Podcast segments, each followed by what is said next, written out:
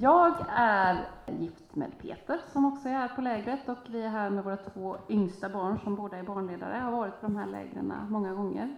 Jag är läkare som för några år sedan bestämde mig för att komplettera min utbildning lite kan man säga och läste till pastor i Equmeniakyrkan. Så det är det jag jobbar med nu. Så jag är anställd i Equmeniakyrkan. Jag har ju tänkt mycket utifrån det här jag ska prata om då, där jag ska prata just om vår hälsa.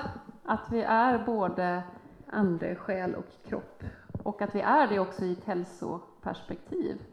Och att i det så är vi hela och helt omslutna av Gud i alla våra perspektiv av våra liv. Skapad till helig, helhet, helighet är vi också skapade till, men helhet och hälsa. Och existentiell hälsa, vad är det? Och det är existentiell hälsa jag kommer lägga fokus på. Eh, men jag kommer prata lite grann om hälsa överhuvudtaget. Jag kommer prata, börja prata lite grann om alltså vad är det som påverkar oss i, i vårt samhälle och i vår tid, och som påverkar hur vi mår. Och sen kommer jag prata om existentiell hälsa. Och jag är ute och pratar ganska mycket om det här i väldigt många olika typer av sammanhang. Jag har gjort en del sådana här eh, samlingar så på vårdcentraler till exempel, där man kommer och vill att jag pratar om existentiell hälsa. Och min utgångspunkt i detta har varit väldigt mycket det att jag, jag har jobbat som läkare. Jag jobbade som läkare nästan 20 år när jag för några år sedan började jobba som pastor istället. Då hade jag nästan 20 års erfarenhet bakom mig. Och ganska mycket av den tiden jobbade jag på vårdcentral. Eh, och till vårdcentralen så kommer man liksom med allt. Självklart med mycket rent kroppsliga sjukdomar, men ganska snart så inser man att människan är väldigt mycket mer än det. Och jag kände någon slags frustration över att min utbildning inte riktigt hade rustat mig för det. Och, och eh, just det här att det fanns liksom det fanns ett område som, som jag, inte riktigt, jag inte riktigt fick fatt i. Och där också fanns en känsla, är det okej okay att prata med människor om de existentiella frågorna? Lite den osäkerheten också. Sen började jag läsa teologi. Och på Teologiska högskolan i Stockholm så hade jag en lärare i religionspsykologi och själavård som hette Cecilia Melder. Och hon hade då ganska nyss disputerat just i området existentiell hälsa. Och plötsligt så fick jag liksom ett språk för det här som jag hade intuitivt anat. Och jag fick veta att här fanns ju forskning, här fanns det som sjukvården så fint efterlyser som heter evidens, det vill säga att man måste kunna visa att det man gör är vetenskapligt belagt och så. Så jag ska ta med er lite grann på en, en resa genom detta och, och sen också försöka ändå relatera till men, men hur, vad är kyrkans roll i detta? Vad är vår roll som kristna i detta? Och hur kan vi också använda detta själva, både i våra egna liv men också mötet med andra människor. Jag är som sagt pastor i Equmeniakyrkan. Och eh, om ni nu sitter och undrar, Equmeniakyrkan, vilka samfund var det nu som gick ihop? Så kan jag säga att det var Metodistkyrkan, Missionskyrkan och Baptistsamfundet som 2011 gick samman och bildade en ny kyrka som första året hade liksom arbetsnamnet Gemensam framtid men sen fick namnet Equmeniakyrkan jag har väl själv liksom mest det metodistiska spåret in i, i det här. Men om ni är nyfikna på liksom, vad tänker vi teologiskt kring olika frågor så, så, så prata gärna med mig sen, för jag tycker det är lite roligt att, att få berätta det också i de här sammanhangen. Jag är anställd av samfundet, så att jag jobbar nationellt. Jag har fått en väldigt fin titel för ett tag sedan, samordnare själavård, andlig vägledning, psykisk och existentiell hälsa.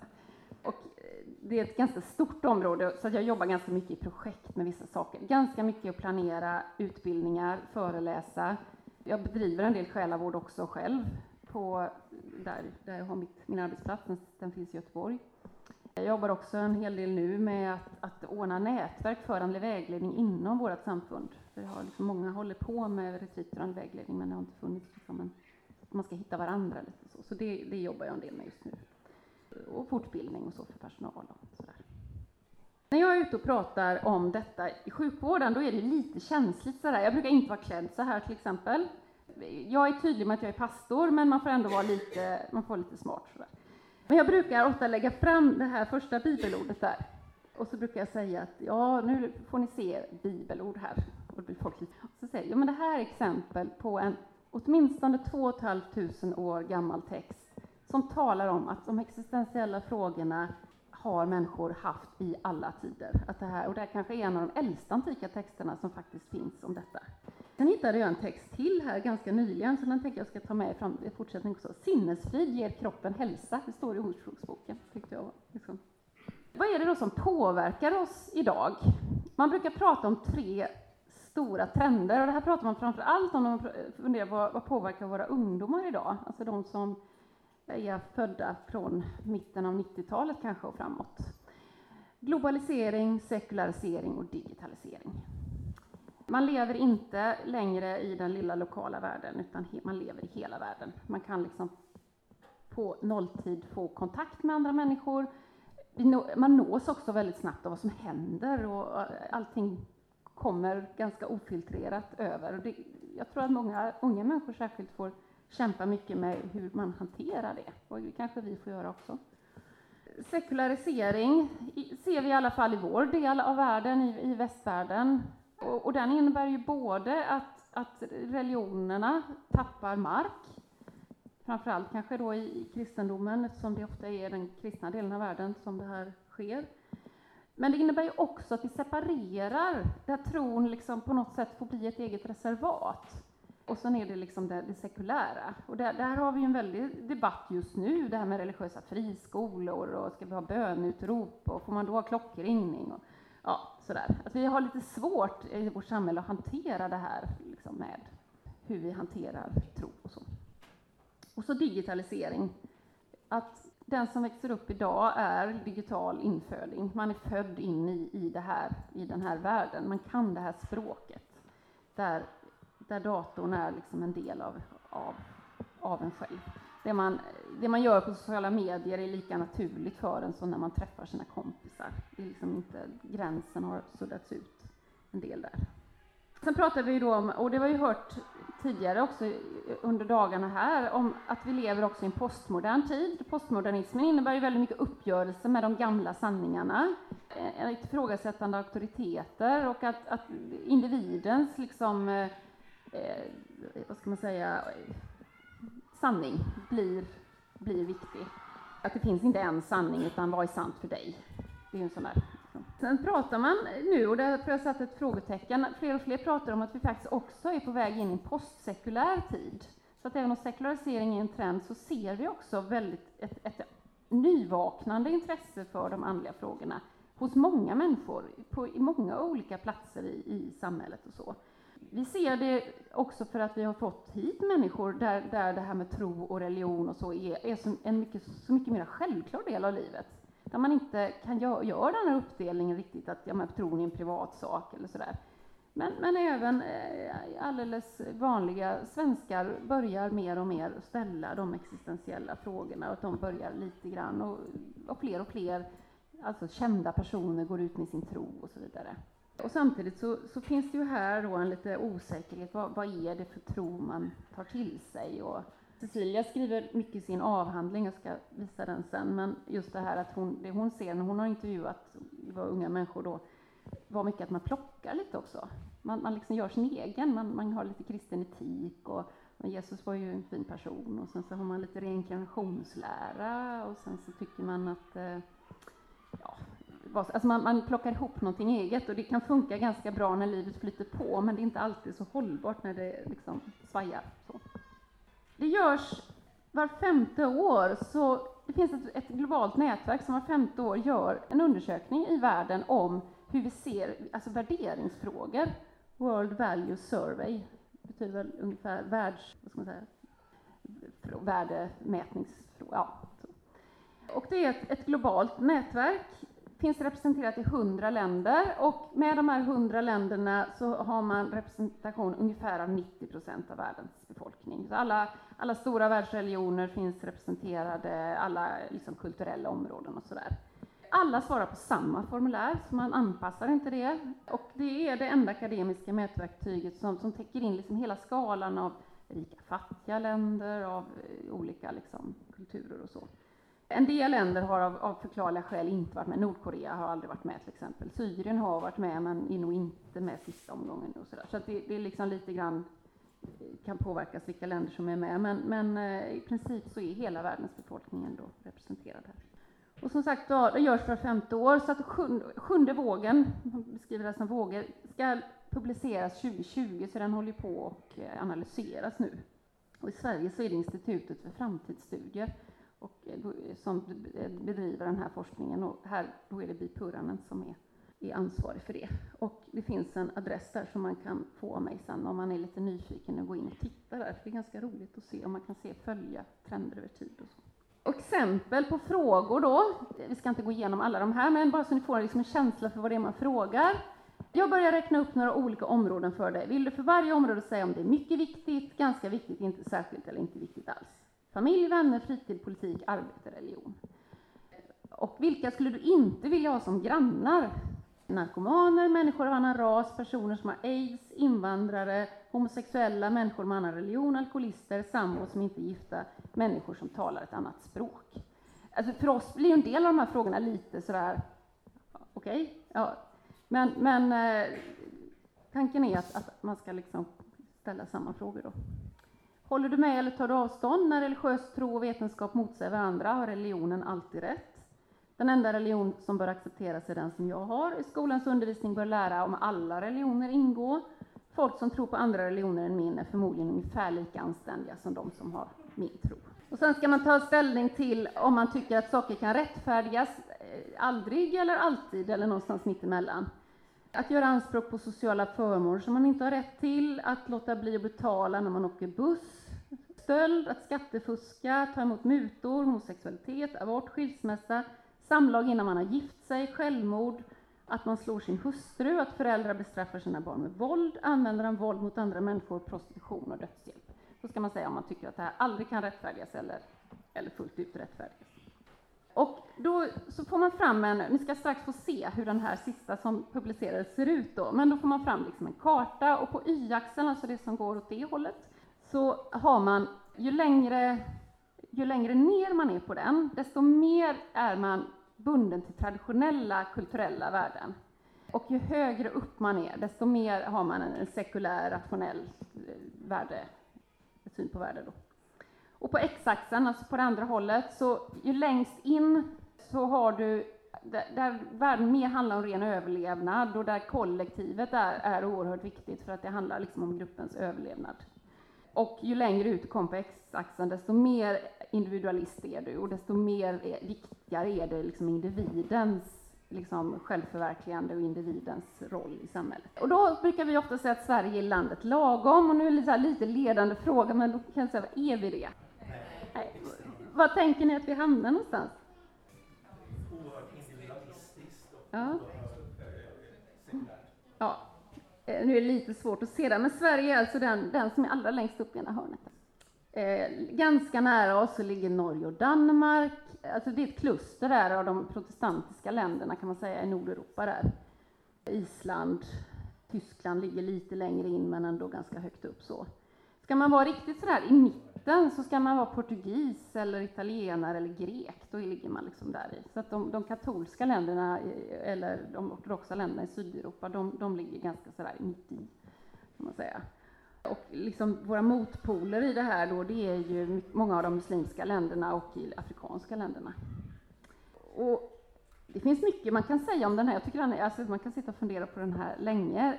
Alltså vi kan ju säga, alltså det är lätt att tänka sig att det är dåligt att vara där vi är. Och det kan det vara, jag kommer till det strax. Men det finns ju en del fördelar med det också.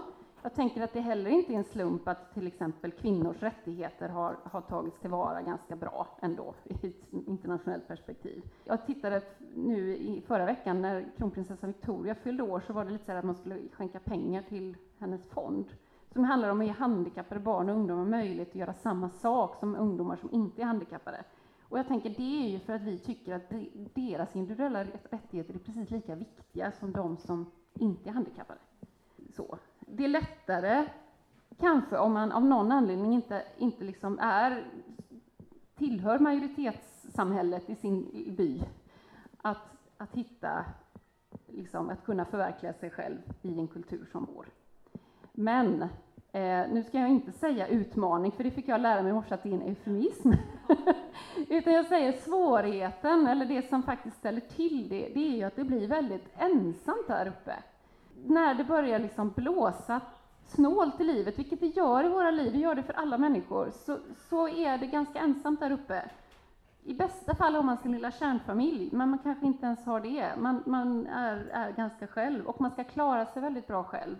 Och även om vi, och vi har ju liksom också lämnat över mycket av vår, vår trygghet till eh, liksom staten just för att vi kanske också som individer inte ska vara beroende av familj och vänner och sådär.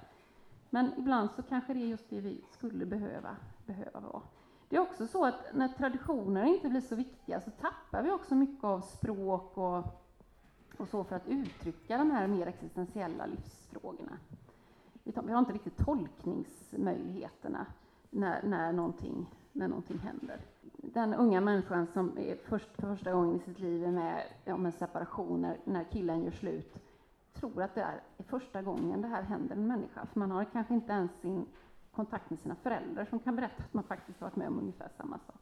Det finns liksom inte de här gemensamma berättelserna på samma sätt. Så. Sen om vi pratar om hälsa då, så påverkas ju den av väldigt många olika saker. Och om man liksom längst in tänker att där har vi ju saker som vi inte kan påverka så mycket. Vi har en viss ålder, vi har ett visst kön och vi har ärvt vissa egenskaper ifrån våra föräldrar. Och det liksom påverkar vår hälsa och vi kan inte, de, de är ju liksom där de är. Och sen så utanför där så har vi liksom familjer, sociala nätverk, sociala stöd och så vidare som, som är en, en liksom så. Eh, längre ut så har vi så här hur vi, hur vi lever, Sover vi ordentligt? Äter vi ordentligt? Använder vi droger eller inte? Dricker vi alkohol eller inte? Och i vilken mängd röker vi? Hur hanterar vi vår sexualitet och så vidare? Det påverkar ju självklart också hur vi mår. Sen kommer det sådana här samhällsfrågor. Har vi jobb att gå till? Får vi utbildning? Fungerar vår livsmedelsförsörjning? Vår hälso och sjukvård, vår socialtjänst och så vidare. Och sen allra längst upp så kommer liksom de här övergripande strategierna som sker på liksom samhällsnivå, alltså och till, på nationell nivå, till och med på kanske EU-nivå i många fall. Vilka beslut och så som påverkar människors hälsa. Till exempel kring miljö eller sådär. Sen finns det en bild här eh, som kallas för hälsokorset som också är ganska användbar. Alltså man liksom, där uppe är att, att man är helt frisk. Man har inga sjukdomar som man vet om. Så, eller så Och sen så längst ner så är man jättesjuk. Så på andra axeln så är, är det om man mår bra eller om man mår dåligt. Så tänker man att de flesta borde ju liksom hamna i någon slags, det borde korrelera på något sätt. Men vi, alltså det, vet, det behöver man bara gå till sig själv, så stämmer ju inte alltid det där så bra. Vi kan vara friska och må bra, det är ju liksom ideal i läget. Vi kan vara friska och må väldigt dåligt. Vi kan vara sjuka och må dåligt, och vi kan vara sjuka och ändå må bra. Och det är ju här det börjar bli lite intressant, tänker jag. Vad är det som gör att en människa som kanske har en svår reumatisk sjukdom ändå kan säga ja, men idag har jag en bra dag. Idag har jag faktiskt inte så ont och idag har jag gjort det här. Och man ser att det här är en människa som faktiskt har en god hälsa, trots att man liksom kan se ganska tydligt att den här människan har, är långt ifrån frisk. Och det finns människor som, som inte har en, en påvisbar sjukdom och är väl undersökta för det, men som mår jättedåligt och som inte riktigt får hjälp heller i sjukvård och annat, för man liksom hittar inte riktigt var, var, problemet, var problemet ligger. Och det är liksom någonstans här man tänker också att det här med existentiell hälsa blir riktigt relevant, för att, att den, det har man sett att det påverkar det här. Att, att människor som, har man en god existentiell hälsa så kan det hjälpa en att faktiskt hålla sig så långt åt må bra-hållet trots att, att den fysiska hälsan kanske inte alltid är, är på topp. Sen kan man ju ha olika perspektiv på hälsa beroende på vem man är. Och, eh, alltså kommer man till läkaren så har ju läkaren i grunden ett biomedicinskt synsätt på hälsa. Man ska ta reda på om personen har en sjukdom eller inte har en sjukdom. Det blir väldigt mycket sådär 1-0 så. Hälsa blir ju då lite motsatsen till sjukdom. Det blir väldigt intressant om någonting är normalt eller inte, för vi måste hela tiden bestämma var går gränsen för när vi kan ställa en diagnos. Och normalitet blir ofta ett statistiskt begrepp. Att, ja, men har man ett blodtryck under ett visst värde så, så är den statistiska sannolikheten för att man också är frisk och inte har liksom, ett hälsoproblem med sitt blodtryck ganska hög. Så. Men sen kan man ha andra hälsa, perspektiv på hälsa, ett mer humanistiskt perspektiv, där man ser hälsan som en, en, skala där vi alla är någonstans där. Det är väldigt sällan vi är 100% friska. Och är man helt sjuk så är man död och sen så befinner vi oss liksom någonstans däremellan. Så. Aron Antonovsky som är israelisk sociolog och som har jobbat mycket med det som kallas för KASAM, alltså känsla av sammanhang. Han skriver i en bok att, att även en döende människa är i viss mån frisk så länge hon är vid liv. Alltså man har ett, ett hjärta som slår fortfarande. Så, så, så, att det finns liksom friskt även hos den som kanske bara har några timmar kvar av livet. Man kan också beskriva hälsan i olika dimensioner och det är det vi ska titta lite på, på här. Och sen har man ju oftast ett, ett alltså, alltså, en läkare på en vårdcentral är ju sällan ett, ett rent biomedicinskt perspektiv, utan man, man inser ju att det finns liksom andra saker att ta hänsyn till. så. Världshälsoorganisationen har slagit fast att vi har de här fyra hälsodimensionerna. Fysisk, psykisk, social och existentiell hälsa. Ibland så pratar man också i, i att, att, har, att, man har ekologisk hälsa, och då, då pratar man inte om ekologisk mat, utan då är det just de här hur det fungerar på den större nivån, och så är social hälsa med det här hur det fungerar i våra relationer. Men här, i den här modellen så är social hälsa både våra relationer, men också sådana saker som om vi har jobb att gå till och om, om det funkar liksom i våra sociala trygghetssammanhang, om, om barnens skola funkar och allt det där som, som vi behöver för att, att må bra. Och, och, och, det tycker jag det är viktigt att komma ihåg då att, att i de här dimensionerna så kan vi ha hälsa, vi, eller ha ohälsa, men vi har, kan också ha hälsa i de här, vi har också en hälsa i de här olika dimensionerna. Vi pratar till exempel väldigt mycket om psykisk ohälsa och glömmer ibland att vi alla har en psykisk hälsa som då går lite upp och ner och som vid något tillfälle så kanske det på, vi är så pass påverkade så det, man kan tala om psykisk ohälsa. Men vi, vi befinner oss alla på liksom någon skala i alla de här dimensionerna vid varje, liksom, varje givet ögonblick. Och då kan man, om vi bara, då börjar närma oss lite den här existentiella hälsosfären då, så kan man ju fundera lite grann kring hur den relaterar till sådana här saker som vår tro till exempel. Då ska jag först säga det att existentiell, på engelska så kallar man det här för spiritual health. Men när man har översatt det till svenska så andlig hälsa, det, alltså spiritual är lite bredare än andlig. Och man har velat få med det här att det inte bara handlar om, om religiös övertygelse, utan det kan liksom vara andra övertygelser som också spelar roll för den existentiella hälsan. Till exempel en stark politisk övertygelse eller eh, engagemang i, i eh, ja, djurrättsrörelsen eller, eller för all del bara alldeles vanliga mänskliga sammanhang där vi känner gemenskap och så. Och också annan form av andlighet påverkar liksom de här. Men religion är liksom en en faktor in i detta. Det jag ska säga också det är att, att, det jag säger nu om existentiell hälsa kommer väldigt mycket från Cecilia Melders forskning. Cecilia hon är som sagt var docent i religionspsykologi, präst i Svenska kyrkan och har, eh, var väl den som liksom översatte eh, de här dimensionerna i, inom existentiell hälsa och tog detta lite till, till Sverige för en del år sedan. Och hon an, liksom, finns med nu i väldigt mycket olika sammanhang och är lite sakkunnig i detta och försöker också lite grann bedriva opinion. Lite. Vi har pratat om hon och jag skulle skriva någonting i Läkartidningen för fortfarande är det väldigt, alltså sjukvården i Sverige är väldigt, eh, har inte riktigt koll på detta. Trots att det här är liksom någonting som Världshälsoorganisationen eh, har forskat kring och där också andra, alltså i andra länder är det här mycket mer accepterat. Inom psykiatrin till exempel så pratar man ganska mycket om spiritual och mental health i eh, rätt många länder och så. Men om man då ska närma sig någon slags definition av existentiell hälsa så handlar det väldigt mycket om hur människan förhåller sig till livets olika situationer i relation till, till sig själv, sitt sammanhang och sina personliga uppfattningar. Det är liksom en sån där man har försökt att eh, hitta någon slags definition då, som blir sådär lagom flummig så att man kan liksom. Och kunskapen då om den existentiella hälsan, den grundar sig också på en enkät, så det blir mycket enkäter. Så. Och då finns det, WHO har ett, ett formulär som heter WHO Koll, alltså Quality of Life, som är ett Alltså det är ett formulär som mäter människors livskvalitet och som går att använda i alla möjliga situationer och, och, och används liksom för att mäta livskvalitet hos personer med olika sjukdomar till exempel, eller olika grupper eller sådär. Och det är hundra frågor och det är också gjort sådär att det ska kunna användas i många olika kulturer och så. Och sen till det så har man plock, eh, kopplat ett ett annat formulär som heter SRPB och då står det för Spiritual and Religious Personal Beliefs. Alltså andliga och religiösa personliga övertygelser. Så då ställer man frågor just om det här, om man har, alltså vilka övertygelser man har och hur man relaterar till liksom den, den existentiella sfären i livet. Och då använder man de här formulären tillsammans. Så att man, man svarar alltid på båda två. Så att man får både en, en liksom bild av människors livskvalitet, så kopplat då till hur man svarar på de här, om man har en religiös övertygelse eller inte, och hur den ser ut. Och så vidare. Och exempel på frågor då kan vara i vilken utsträckning är du tillfreds med dina möjligheter att åstadkomma saker i livet? I vilken utsträckning upplever du en känsla av gemenskap i ditt liv? I vilken, tröst, I vilken utsträckning kan din tro och uppfattning ge dig tröst, lättnad i vardagen? Så det är lite den, och så får man svara liksom 1 till 5. Så, så det, det, är ju sådana här, alltså frågorna är ställda så att de ska vara lätta att, att räkna på. Liksom.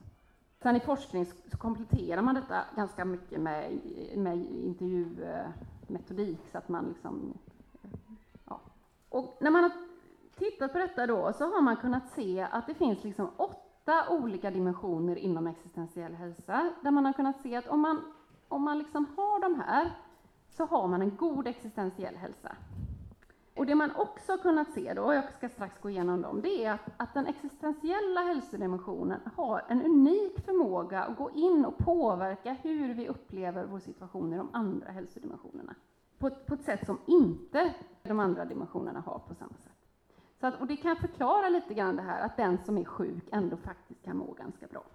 Och vice versa. Att, att du kan vara kroppsligt frisk men, men du, du liksom mår inte bra i det här och då, då mår du inte bra.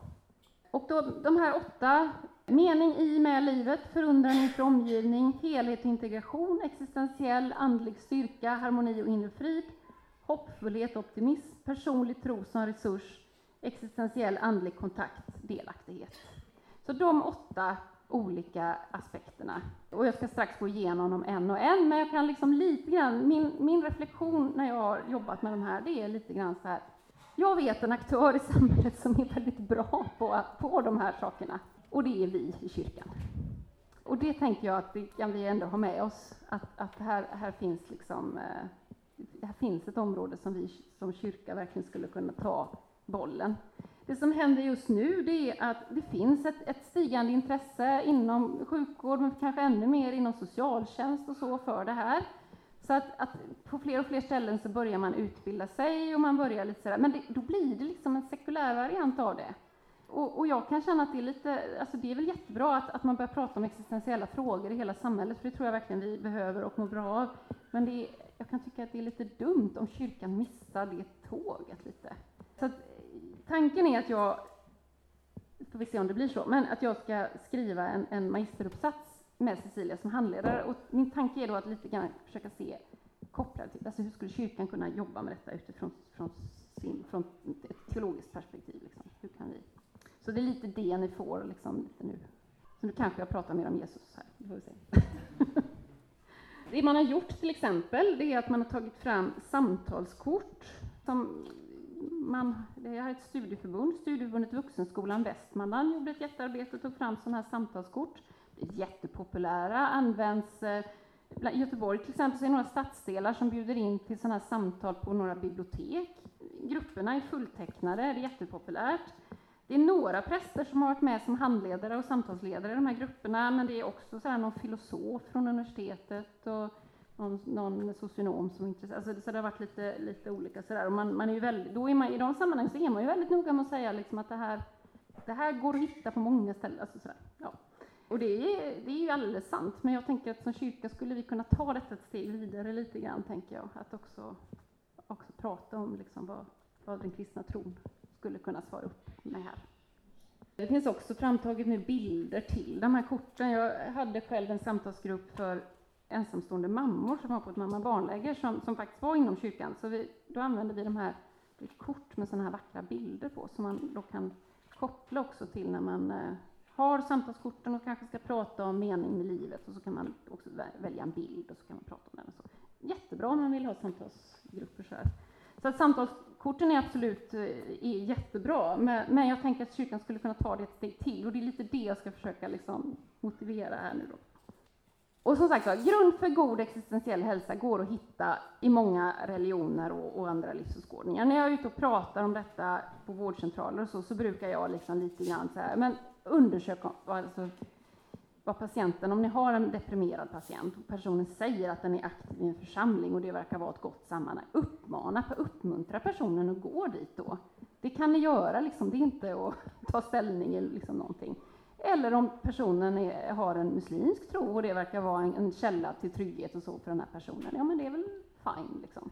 Och samtidigt så tänker jag att den kristna tron och teologin är en mycket god resurs i samtliga av de här dimensionerna. Och vi har, vi har liksom jobbat med de här frågorna under väldigt lång tid. Och nu tänker jag, nu går jag igenom de här, liksom så, och så är det så att någon känner att man, man sitter, det här måste jag få reagera på, så, så är det helt okej också. Mening, man säger mening i eller med livet. Och det kan ju vara både en känsla man har, att mitt liv känns meningsfullt, men det kan ju också vara en övertygelse jag har, att jag, mitt liv är meningsfullt. Punkt. Liksom. Man kan väl säga att det är det som motiverar och ger identitet. Eller man brukar säga att det är det som får en att gå upp på morgonen. Så. Vad är det som gör att jag har ett driv att liksom fortsätta att leva? Och där tänker jag ni, ni skulle kunna prata bara med den som sitter närmast, om det blir någon skillnad om man säger mening i eller med livet. Så prata lite bara kort med den som... Ja, någon som har någon spontan tanke sådär? Blir det någon skillnad? Ja, vad tänker ni? Om man säger mening i livet, vad... Jag tänker att alltså man kan ju ha både ett väldigt stort och ett väldigt litet svar på den här frågan. Och just det här att, att om jag får frågan så kanske jag svarar att ja, nej, men meningen med mitt liv det är att Gud har skapat mig till sin avbild och att jag är liksom eh, kallad att, att följa Jesus och att i vardag, varje dag leva liksom i hans efterföljd. Det är det är ju ett ganska stort svar på den frågan. Men jag kan ju också säga att ja, men meningen i mitt liv det är att jag har min familj och att jag, att jag, jag behövs för dem. Och alltså, det kan finnas liksom stora och små saker som ger oss mening. Och att, att i det här perspektivet så är liksom inte det ena bättre och det andra sämre, utan att, att det kan... Och just det här att det alltid går kanske att hitta ändå meningsfulla saker. Det kan vara någon som faktiskt livet är ganska meningslöst tycker man, men man har ändå den där hunden som faktiskt blir väldigt glad när man kommer hem från jobbet och som verkligen känner det här ger mig mening. Och, och det kanske kan vara det som den människan just då får bäras av lite. Men självklart även här så blir det ju liksom alltså olika saker blir olika hållbara för oss. Men, men alla de här sakerna bidrar till att vi, till att vi mår bättre. Någon annan reaktion på detta? Mm. Mm. Att det finns ju mer eller mindre hållbara mm, ja, det, ja. Finns någonting i detta där man pratar om så mm. sämre mening? Mm. Ja, men jag, jag, tänker så här att, att det, det är klart att om du bara har en sak som ger dig mening och den saken inte är liksom en, en något, något alltså livsbärande, en liksom övergripande livsbärande liksom, så kan ju det bli väldigt sårbart. För det är klart, om det är hunden som ger dig mening och hunden dör, så, så blir ju det ganska, blir ju det sårbart. Men det är klart, har du en hel radda av sådana här små meningsfulla saker i ditt liv, så, så blir ju det, blir det ju ett nät snarare. Så, så det, det, handlar ju lite grann om att, men att, att framförallt att hitta dem. Och att, jag tror att många människor idag går runt med en känsla av att livet inte, att det är lite meningslöst sådär. Eh, att, att då kan man i samtal med människor ändå hjälpa dem hitta, för man tror att det måste vara det stora svaret och det har man inte riktigt hittat än.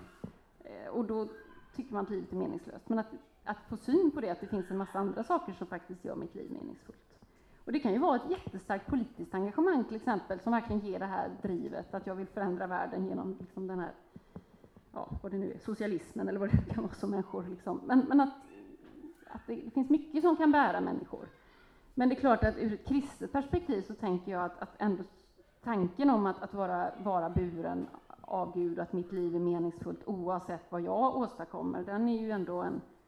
Alltså det, det, det blir ju ändå en ganska god grund att, att stå på. Och att det är en mening som inte är beroende av vad jag gör, utan vad Gud gör. Jag tänker att här, jag kommer göra så här att det kommer vara några bibelord på varje. Att Gud skapade människan till sin avbild är liksom en grund, grundförutsättning, tänker jag. Att Gud såg på det han, som han hade gjort och att det var mycket gott. I Apostlagärningarna står det ty honom är det vi lever, rör oss och är till. Sen tycker jag det här stället från Predikaren är väldigt fint. Jag har sett vilket arbete Gud har lagt på människan. Allt vad Gud har gjort är skönt i rätta stunden. Han låter människor urskilja ett sammanhang, men aldrig kan de fatta Guds verk från början till slut. Jag insåg att för människan finns ingenting gott utom att glädja sig, njuta livets goda. Att äta och dricka och finna glädje mitt i all sin möda, det är en gåva från Gud. Och då tänker jag, då är det ju inte den här liksom njutningen som bara är på ytan, utan verkligen att, att, att i de små sakerna så får vi också, även de är en gåva från Gud och får, får vara liksom det som kan bära. Den här bilden har jag, alltså i höstas så var det en, en person som jag eh, följer på Instagram som la upp den här bilden och som skrev eh, så här. Världen kan ibland vara en sådär smärtsamt vacker, vara sådär smärtsamt vacker utan att någon finns som iakttar det. Mest en själv som råkat gå förbi som av en slump. I det läget börjar jag alltid skriva på en estetikens teologi, ett komplett fyrabandsverk som helt täcker in mysteriet med skönheten i Gud. Det vill säga att Guds skönhet är oändlig. Nästa morgon har jag glömt allt, sån är jag. Nu är det lite speciellt att den här personen är här på läger, så det är Martin Lackin som har skrivit det här. Men jag, jag tyckte att det här var ett sånt fantastiskt bra exempel på förundran. Alltså den här känslan när det faktiskt gör lite ont nästan. Kompunktio säger ju om det, att det finns liksom en punkt där, där skönhet och smärta liksom möts på något sätt. För förundran inför omgivningen är också en sån här sak. Och där tänker jag, här har vi ju verkligen den kristna traditionen så otroligt mycket som har talat till oss om förundran. Som väcker vår nyfikenhet, fascination, det här vackert så det nästan gör ont. Och att det också kan vara både små och stora upplevelser. I måndags var jag en dag hos en person som öppnar sin trädgård för eh, endagsretreater en gång i månaden under sommaren. Och då fick vi bland annat ta med oss en lupp och så gå ut och titta på blommorna. Jag vet inte om någon har gjort det någon gång. Vet ni hur en dillkrona ser ut om man tittar på den i lupp? Det är massa, massa små gula blommor. Alltså just det här att faktiskt få syn på saker som vi bara går förbi sådär. Och att det eh, blev väldigt, talade väldigt mycket. Jag har en brorson som heter Hjalmar. Han är snart fyra år. Förra hösten, när han var tre år, så skulle jag, fick jag det stora förtroendet att hämta honom på förskolan. Och då ska man veta att Hjalmar bor i Stockholms innerstad och förskolan är inte som jag tänker mig förskolan, ett hus sådär för sig själv, utan det är en lägenhet och jag skulle hitta in där. Vi skulle gå hem till dem och då ska man korsa Karlbergsvägen och Hjalmar hade en liten cykel, jag hade en resväska och vi skulle helst inte bli överkörda på vägen hem, så jag var lite svettig sådär. Och Hjalmar han bara är liksom helt sådär och tittar på allting och, och, och kom nu och så här och ja. Och så tittar han plötsligt på mig och säger Faster Maria, jag är väldigt bra på att se små saker. och jag tänker att just det här att det säger oss att barn har den här förmågan, men vi tappar tappar den någonstans. Och då kan det vara bra att faktiskt titta på blommor så det lupp ibland, tänker jag. Att just det här att, att, att, att faktiskt få fångas av, av liksom skapelsen. Jag tror att det här är verkligen ett språk som Gud har gett oss för att, att liksom också söka kontakt med oss. Och att jag tycker det var så häftigt när jag förstod att det här är också något som man har sett ger oss god hälsa. Om vi behåller vår förundran för livet så, så mår vi bättre. Som sagt Gud såg att allt man hade gjort var mycket gott. Från psalm 8 i Psaltaren. Jag ser din himmel som dina fingrar format, månen och stjärnor du fäster där. Vad är då en människa att du tänker på henne, en dödlig, att du tar dig an honom? Det här liksom fascinationen som vi kan drabbas av när vi är i, i Guds skapelse. Helhet och integration. Det handlar om att det vi tänker, gör och säger hänger samman eller tänker, säger och gör ska det egentligen stå. Eh, för det är klart, om vi tänker att vi ska göra en sak, vi vet att en sak är bra, och sen så, så, säger vi att vi ska göra på ett sätt, och sen gör vi något helt annat. Det är klart, då blir det inte bra. Och här tror jag att det är någonting vi alla liksom drabbas av, att man ibland har goda ideal som man inte riktigt av olika skäl kan uppfylla. Eller vi, vi, alltså vi är inte alltid sanna fullt ut. Vi visar en bättre fasad än vad som egentligen finns här inne och sådär alla sådana här grejer som får oss att lite glida isär när det här inte hålls samman, det är inte bra för hur vi mår. Och här ser man ju också att mycket utmattning, jag ska prata mer om utmattning och, och stress på, på mitt seminarium på lördag, men en orsak är just den att, att många människor drabbas av en etisk stress. Man har liksom, eh, kanske utbildat sig och man, har, man ska jobba utifrån en viss värdegrund och sådär, och så kommer man ut i en verklighet där det kanske är mer ekonomiska styrmedel och sådär som ska, och så tvingas man göra avkall på saker som man har bestämt. Så. Eller man, man, får jobba med helt andra saker än det som man egentligen vet är det väsentliga. Det tänker jag vi kyrkan ibland drabbas av till exempel. Mm?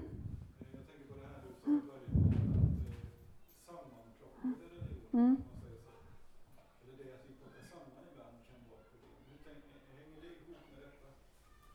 Alltså, just när man, när man pratar om helintegration, då pratar man ju mer om det här om hur vi är hela i, i liksom, eh, ja, hänger vi ihop liksom. Så. Men jag tänker att just det här att plocka ihop sin egen religion gör ju att det blir väldigt spretigt även här inne. För det är klart, vi har inte liksom en grundläggande eh, jag menar, är man liksom tryggt förankrad i den kristna tron så har man ju någon slags grundkompass som man vet oftast funkar liksom, och vägleder oss. Men det är klart, ska man hela tiden behöva fundera på vilken så, så då, då, hänger det inte ihop. Så jag tror att det kan ha med att det kan hänga samman. Jag tänker när Jesus säger i bergspredikan, saliga de renhjärtade, de ska se Gud, så tänker jag att, att ren eh, kanske framförallt står för hel. Att de är hela hjärtan. Eh, vi pratar om rent guld till exempel ibland, att det, att det är någonting som är liksom helt och odelat. Och jag tänker att Jesus han, han tar det här verkligen på allvar, att vi ska att vi, vi, vi behöver hänga ihop som människor. Jakobsbrevet, bli ordets görare, inte bara dess hörare, annars tar ni miste. Och att, eh, att, att vi, liksom, vi kan inte bara... Eh, och det är inte samma sak som att det blir en lagiskhet där lagen liksom blir det viktiga, så, men att vi, vi behöver hänga ihop. Liksom. Så. Att, att eh, det finns en varning i Bibeln för att vi inte gör det. Sen existentiell andlig styrka, den tyckte jag lät lite sådär när jag hörde den första gången, lät elitistiskt nästan, jag är andligt stark. Men det är inte alls det det handlar om, utan det är just det här, vad, vad är det som håller när livet går sönder? De, vad har vi för resurser att ta till när vi drabbas av livets alldeles normala kriser? Någon dör, eh, vi råkar ut för en separation, vi blir av med jobbet, vår ekonomi kraschar, alltså sånt där som händer i människors liv. Här tänker jag att berättelsernas roll är jätteviktig att i Bibeln så finns det ju liksom berättelser. Det finns berättelser om folk som blir gravida när de inte ska bli gravida och folk som inte blir gravida när de borde bli det. Det finns berättelser om människor som har vänner som sviker, det finns berättelser om otrohet, det finns, liksom, det finns väldigt mycket livsberättelser som generationer före oss har haft väldigt naturligt. Även om man inte riktigt kanske alltid har trott, alltså haft, så, så har man ändå haft med sig berättelser, de har man fått lära sig i skolan jag grinade en skvätt innan jag åkte. Det där har jag skrivit dit idag, för det där fick jag upp som en nyhetsflash i morse. Det var en person som hade tvingats lämna sitt hem för att, att det höll på att bli förött av skogsbrand. Och, och liksom det, det som nyheterna kan liksom på något sätt formulera det, jag grinade en skvätt innan jag åkte. Det här är liksom, jag tänker en djup existentiell kris för den här människan. Alltså, vi har inte riktigt språket. Cecilia var och föreläste i ett sammanhang eh, om, eh, om detta för en grupp, så här, det var liksom pensionärer på någon sån här dagledig träff i kyrkan, typ. Och då hade de lite så här, ja men när vi gick i skolan då fick vi minsann lära oss bibelberättelsen, alltså vi har ju minsann lärt sig. Och så var det lite den här undertonen, ja men dagens ungdom, de kan inte det här. Och då hade Cecilia sagt, hon är min ålder ungefär, då hade hon sagt så här, ja, ni kanske var de sista som fick lära er de där berättelserna, självklart. Men ni är också den första generationen som inte har fört dem vidare. Eh, och det tyckte faktiskt svar. det var ett ganska modigt svar, men jag tänker att det också är lite sant det här att, att vi har ett ansvar också för kommande generationer. Att, jag tänker att sagor har också fyllt den funktionen, att, att ett samhälle som blir tomt på berättelser, och där är vi på den här kartan, att, där vi inte har våra traditioner. Jag tänker om man liksom judiskt liksom, trosliv, där det är just det här firandet av högtiderna, det är ju verkligen att återberätta berättelserna. Man får det liksom impregnerat i sig. Och, och, även den kristna tron har ju tagit liksom med, fått med sig det i sitt DNA, liksom att, att berättelsen är, är bärande. Från Andra Mosebok, när de precis har gått igenom havet. Herren är min kraft och mitt värn, han blir min räddning, han är min Gud, honom vill jag prisa, min faders Gud, honom vill jag lovsjunga. Och sen från Saltaren. Han drog mig upp ur fördärvets grop, ur slam och dy. Han ställde mig på fast mark, mina steg gjorde han trygga. Han la en ny sång i min mun, en lovsång till vår Gud. Många ska se det och bäva och sätta sin lit till Herren. Jag tänker det är en bön av en människa som i en djup existentiell kris och en kris där man också själv hade verkligen gjort fel, får uppleva hur Gud verkligen är den som bär i det här. Och, och Bibeln är liksom full av detta. Harmoni och inre frid handlar ju väldigt mycket om att, att, att, att uppleva att det finns ställen i mitt liv där jag upplever full trygghet, där jag, känner, där jag är försonad med både mitt liv som det är, men också med människor omkring mig så, så långt det är möjligt. Påverkas självklart av yttre förutsättningar. Alltså, kraven på, på frid och harmoni kanske ser annorlunda ut om man är småbarnsförälder jämfört med mig, för mig som har stora barn och så vidare. Men att ändå ha liksom en grund, eh, grundfrid så, och att den grunden finns hos Jesus. I Bibeln så hänger frid väldigt ofta ihop med nåd. Nåd och frid är ju en sån här väldigt vanlig hälsning i breven, till exempel i, i Nya Testamentet. hänger också väldigt ofta ihop med glädje, glädje och frid. Och att frid inte är samma sak som att vara likgiltig eller oberörd. Och där tänker jag att liksom det skiljer lite från en del av de österländska, framförallt när de österländska religionerna kommer till att bli någon slags västerländsk version av dem i vår kultur, så handlar det väldigt mycket om någon slags upphöjdhet där vi inte ska beröras. Men eh, kristen tro handlar inte om det, utan det handlar om att, att kunna känna frid trots att vi berörs av världen omkring oss och att vi är en del av världen omkring oss. Jag tänker där är vi tillbaka i inkarnationen också, att vi ska snabba på lite här. Men som sagt det finns många bibelställen kring, kring detta. Hoppfullhet och optimist, att känna hopp inför framtiden. Och de kan vara både inom och utomvärldsliga. Jag kan känna hopp om att jag, när jag dör så kommer jag till Gud. Och jag kan känna hopp om jag är sjuk, till exempel att jag ska bli frisk. Jag kan känna ett hopp om att, att mitt äktenskap ska, eh, som, om min man är på väg att lämna mig, så kan jag känna ett hopp om att det inte ska bli så. Så, så det, det går att liksom hoppas på många olika saker. Och ibland måste gamla hopp förkastas. Den som får en cancerdiagnos kanske först hoppas att man ska bli frisk. Och sen när man inte blir det, utan man inser att jag kommer dö i den här cancersjukdomen, så kanske hoppet är snarare att jag ska få, jag ska få uppleva eh, den här julen med mina barn och barnbarn till exempel. Eller jag ska få en dag när jag inte har så ont. Eller vad det nu är. Så att, att vi, men att, att det ändå alltid går att liksom hitta hopp. Och jag tänker att vårt hopp, vilar på berättelsen om hur död kan vändas till liv. Och en organisation som kyrkan, som har det som sin grundberättelse, borde kunna säga någonting om hopp, tänker jag, till människor. I Jeremia, där säger Gud till, till dem i Babylon att jag vet vilka avsikter jag har med er, säger Herren, välgång, inte olika. Jag ska ge er en framtid och ett hopp. Jag vet inte varför framtid har blivit fetstilat där, men hoppet som vi har om en, en tillvaro där, där allting har blivit återställt från Uppenbarelseboken.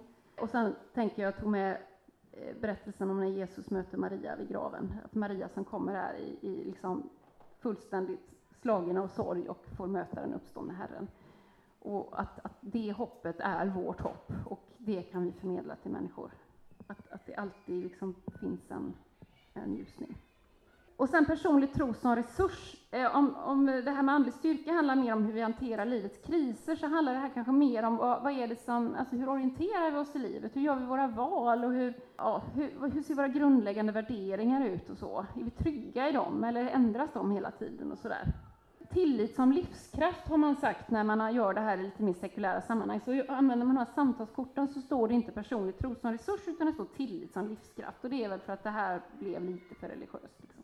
Eh, när Bibelns ord Torah, så betyder, vi översätter det ofta med lagen, men betydelsen kanske ännu mer ligger åt vägledning.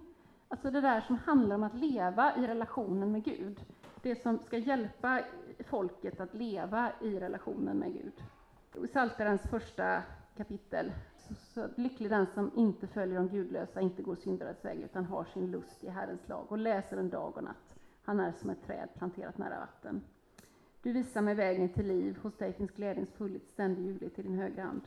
Och sen har vi från domarbrevet att den rättfärdige ska leva av tro. Att rättfärdighet handlar just om att leva i den här gudsrelationen där vi liksom har en pågående relation med Gud som vägleder oss i, genom livet. Och sen den sista då, det, det handlar om gemenskap. Om att finnas i sammanhang där också de existentiella frågorna får ställas och där vi kan ha de existentiella sammanhangen. Det kan vara stora eller små sammanhang. Det kan vara vår familj, det kan vara vår församling, det kan vara frimärksklubben. Alltså det, det, finns väldigt många olika sammanhang som människor lever i och de kan, precis som alla andra saker, så kan de vara mer eller mindre ändamålsenliga här. Men det, det, just att finnas i gemenskap är ofta någonting som är gott för oss. Och sen bara, ja, från Apostlagärningarna 2 om, om hur de första kristna församlingen, där gemenskapen var. Och jag tänker i det här att de delade utåt alla ibland så tänker jag också det här att, att det också handlar om att de faktiskt delade varandras liv. Att, att det var att man, man kom med det som var ens liv och delade med varandra. Att det inte bara handlar om materiella resurser och framförallt när vi läser det så tänker jag att det, det kan handla väldigt mycket om att vi, att vi faktiskt kommer tillsammans och delar. Och vi har bilden av Kristi kropp. Och här har jag lagt in den här bilden jag hade innan, så, så går de här sektorerna in och påverkar i liksom alla de här olika aspekterna då av, av vår hälsa. Och sen tänker jag så här, varför ska kyrkan bry sig om det här? Ja, för att vi kan detta, tänker jag. Vi har pratat om det här i 2000 år. Och vi, kan, vi har också resurser att erbjuda meningsfulla aktiviteter, gemenskap, men också för att kyrkan är en del av samhället vi lever i. Och vi har en tradition att hämta erfarenhet ifrån, vi har ett helhetsperspektiv som inte finns på så många andra ställen där människan är, är ande, själ och kropp. Alltså att vår identitet åtminstone borde ligga i det brutna snarare än det starka. Att, att vi är liksom en gemenskap av, av syndare som har fått nåd på något sätt. Och vi har också ett profetiskt uppdrag att, att, när, att upphäva vår röst och försvara och reagera när människor far illa i vår tid. Och sen tänker jag det bästa vi kan göra är väl att vara kyrka och inte liksom försöka vara något annat än, än det vi är. Jag skriver brofäste. Jag tycker det är liksom lite det jag jobbar med just nu. Det är ju lite att, att liksom, kan kyrkan slänga ut sin, sitt brofäste, så får, får liksom sjukvården och så från sitt håll, så kanske det finns ett område där som vi skulle kunna mötas tillsammans. Jag tänker att själavården är något som vi kan erbjuda människor och att vi har en erfarenhet i kyrkan av saker som skulle kunna vara bra i det här. Retreat, förbön, vilodagen kommer jag prata mer om på mitt seminarium. Jag tänker också att det här får konsekvenser, att vi kan få ett, an, ett, ett lite vidare syn på vad helande är. Alltså självklart så ska vi be för människor som är sjuka och förvänta oss att, att, att ibland också sker fysiska helanden. Men jag tänker att det här tänker jag kan också hjälpa oss att se att, att människor kan bli hela på så många sätt. Och att, att just det här att kan vi liksom eh, få vara den som förmedlar Guds nåd till en människa så att man faktiskt mår bättre i sin existentiella hälsa så kanske det betyder oerhört mycket för den som lever med en kronisk sjukdom. Eh, och, så. och den erfarenheten eh, har jag i mitt eget liv också, det här att, att det viktigaste, jag, har, jag lever med en kronisk ryggskada och just det här att ja, alltså det är klart att jag har en förväntan att jag, om inte förr så i himlen, kommer bli helad. Men för mig har det blivit viktigare och viktigare att, att jag får leva ett helt liv hos, hos Gud på något sätt. Och jag tänker att, vi, att, att om vi kan liksom också få konsekvenser för hur våra gemenskaper är, att där får hela livet rymmas. Att det får vara plats där både brustenhet och styrka får rymmas. Och att Kristi kropp är både den korsfästa kroppen, men det är också den uppståndna kroppen. Att, att vi har liksom båda de perspektiven. Och att den uppståndna kroppen faktiskt fortfarande har sår, är sårad eh, tänker jag. Det var så långt jag tänkte komma och nu är det hög tid att hämta barnen så att jag tänker att all välsignelse och så får vi ta med oss det här och är det så att någon vill prata med mig efteråt eller har funderingar så, så, så finns jag här en stund till. Tack!